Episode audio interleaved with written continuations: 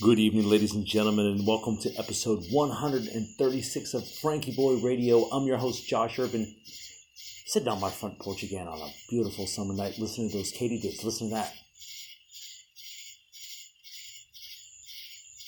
You can hear their chirping fast, so it's warm outside, and indeed it is. And you hear there's a cricket over here.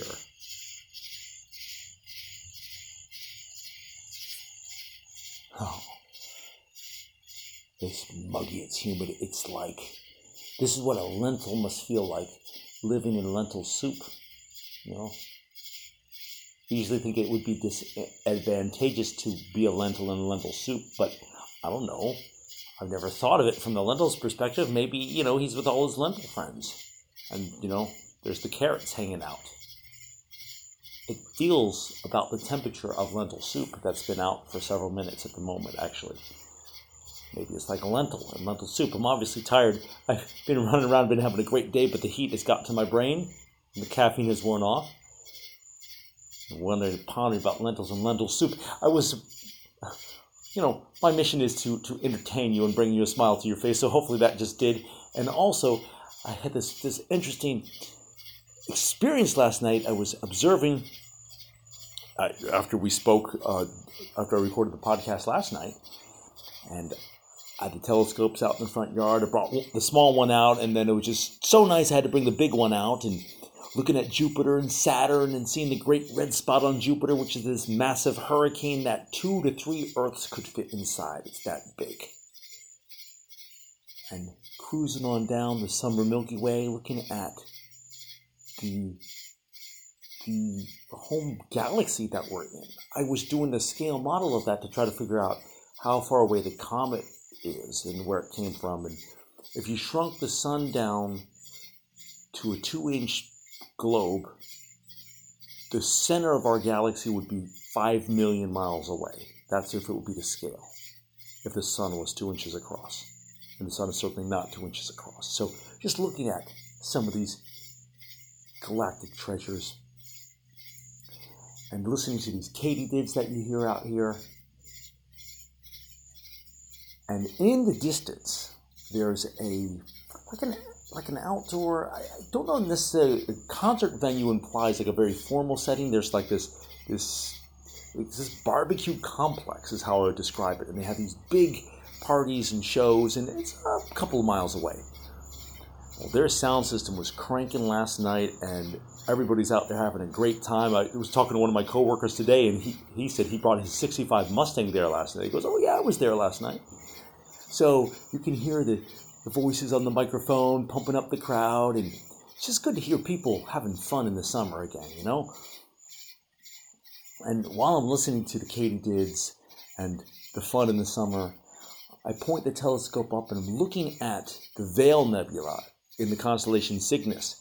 The Veil Nebula is a supernova remnant, so that's when a star, uh, much more massive than our sun, ran out of fuel and went kablooey and blew its guts everywhere, and it looks like streamers in the sky.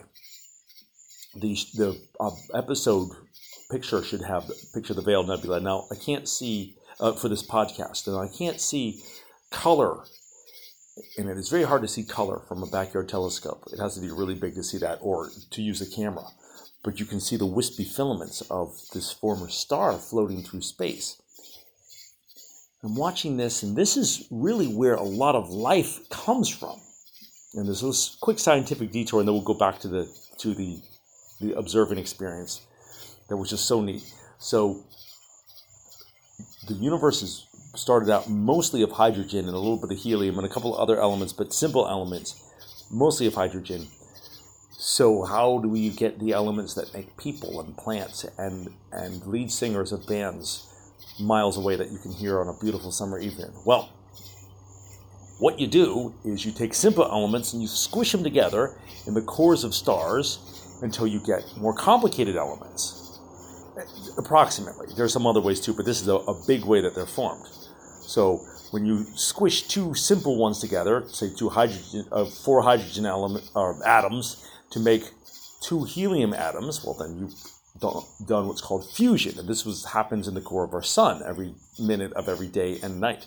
So all this is happening, and then you can squish them together more, and you can make carbon, and so on and so forth, up the periodic table of elements. And the bigger the star, the more complicated it can fuse.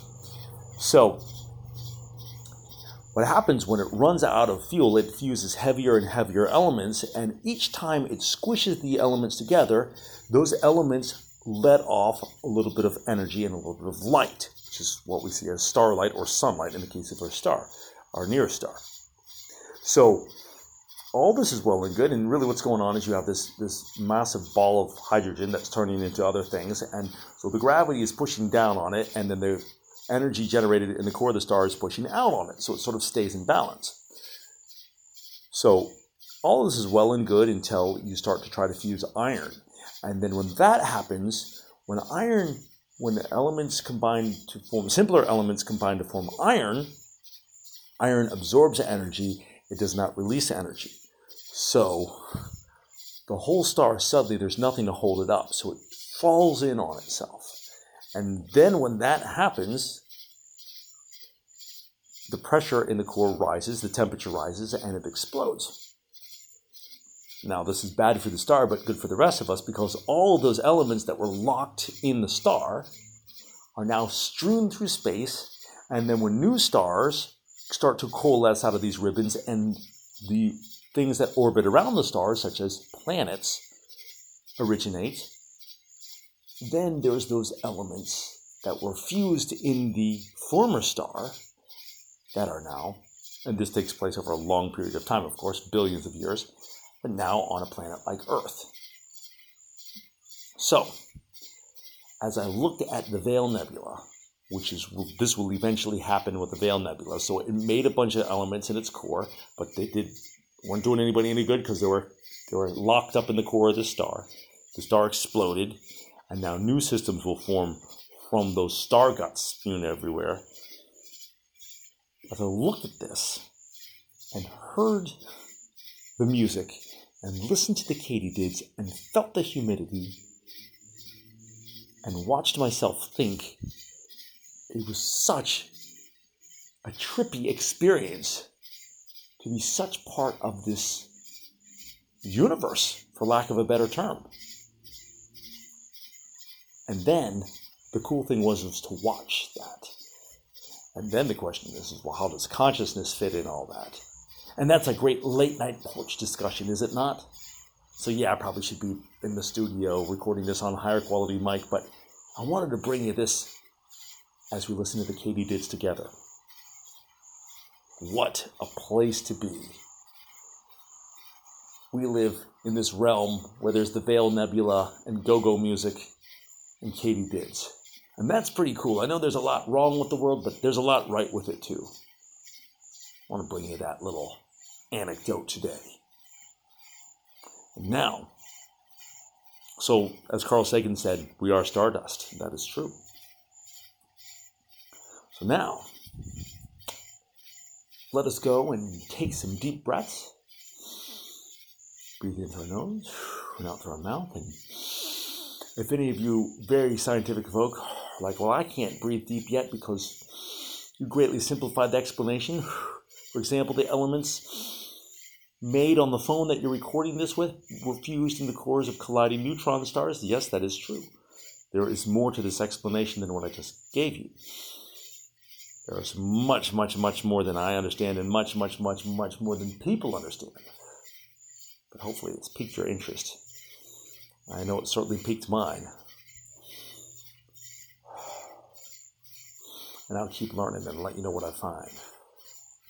Go ahead and let those eyes drift gently closed. And let us begin. Inhale. One, two, three, four. Pause. One, two. Exhale. One, two, three, four. Inhale. One, two, three, four. Pause. One, two. Exhale. One, two, three, four.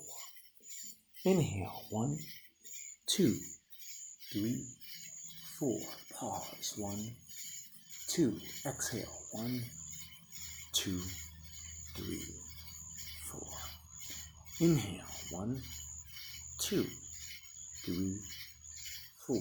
Pause. One, two. Exhale. One, two, three, four. And last one. Inhale. One, two, three, four. Pause. One, two. Exhale. One, two, three, four. Let's just have a listen to those katydids too. Hope they're coming through okay on the recording here. How nice is that? Go ahead and smile a little smile and open those eyes. Have a wonderful evening, and we'll catch up with you tomorrow. Good night.